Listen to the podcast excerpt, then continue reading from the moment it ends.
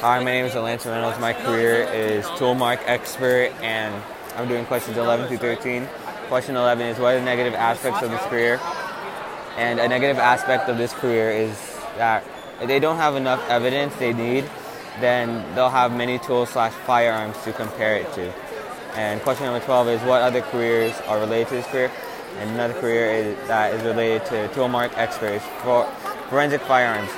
Um, they both uh, one common thing is that they both do um, test fires and take photographs of firearms and any other firearms related firearm related evidence.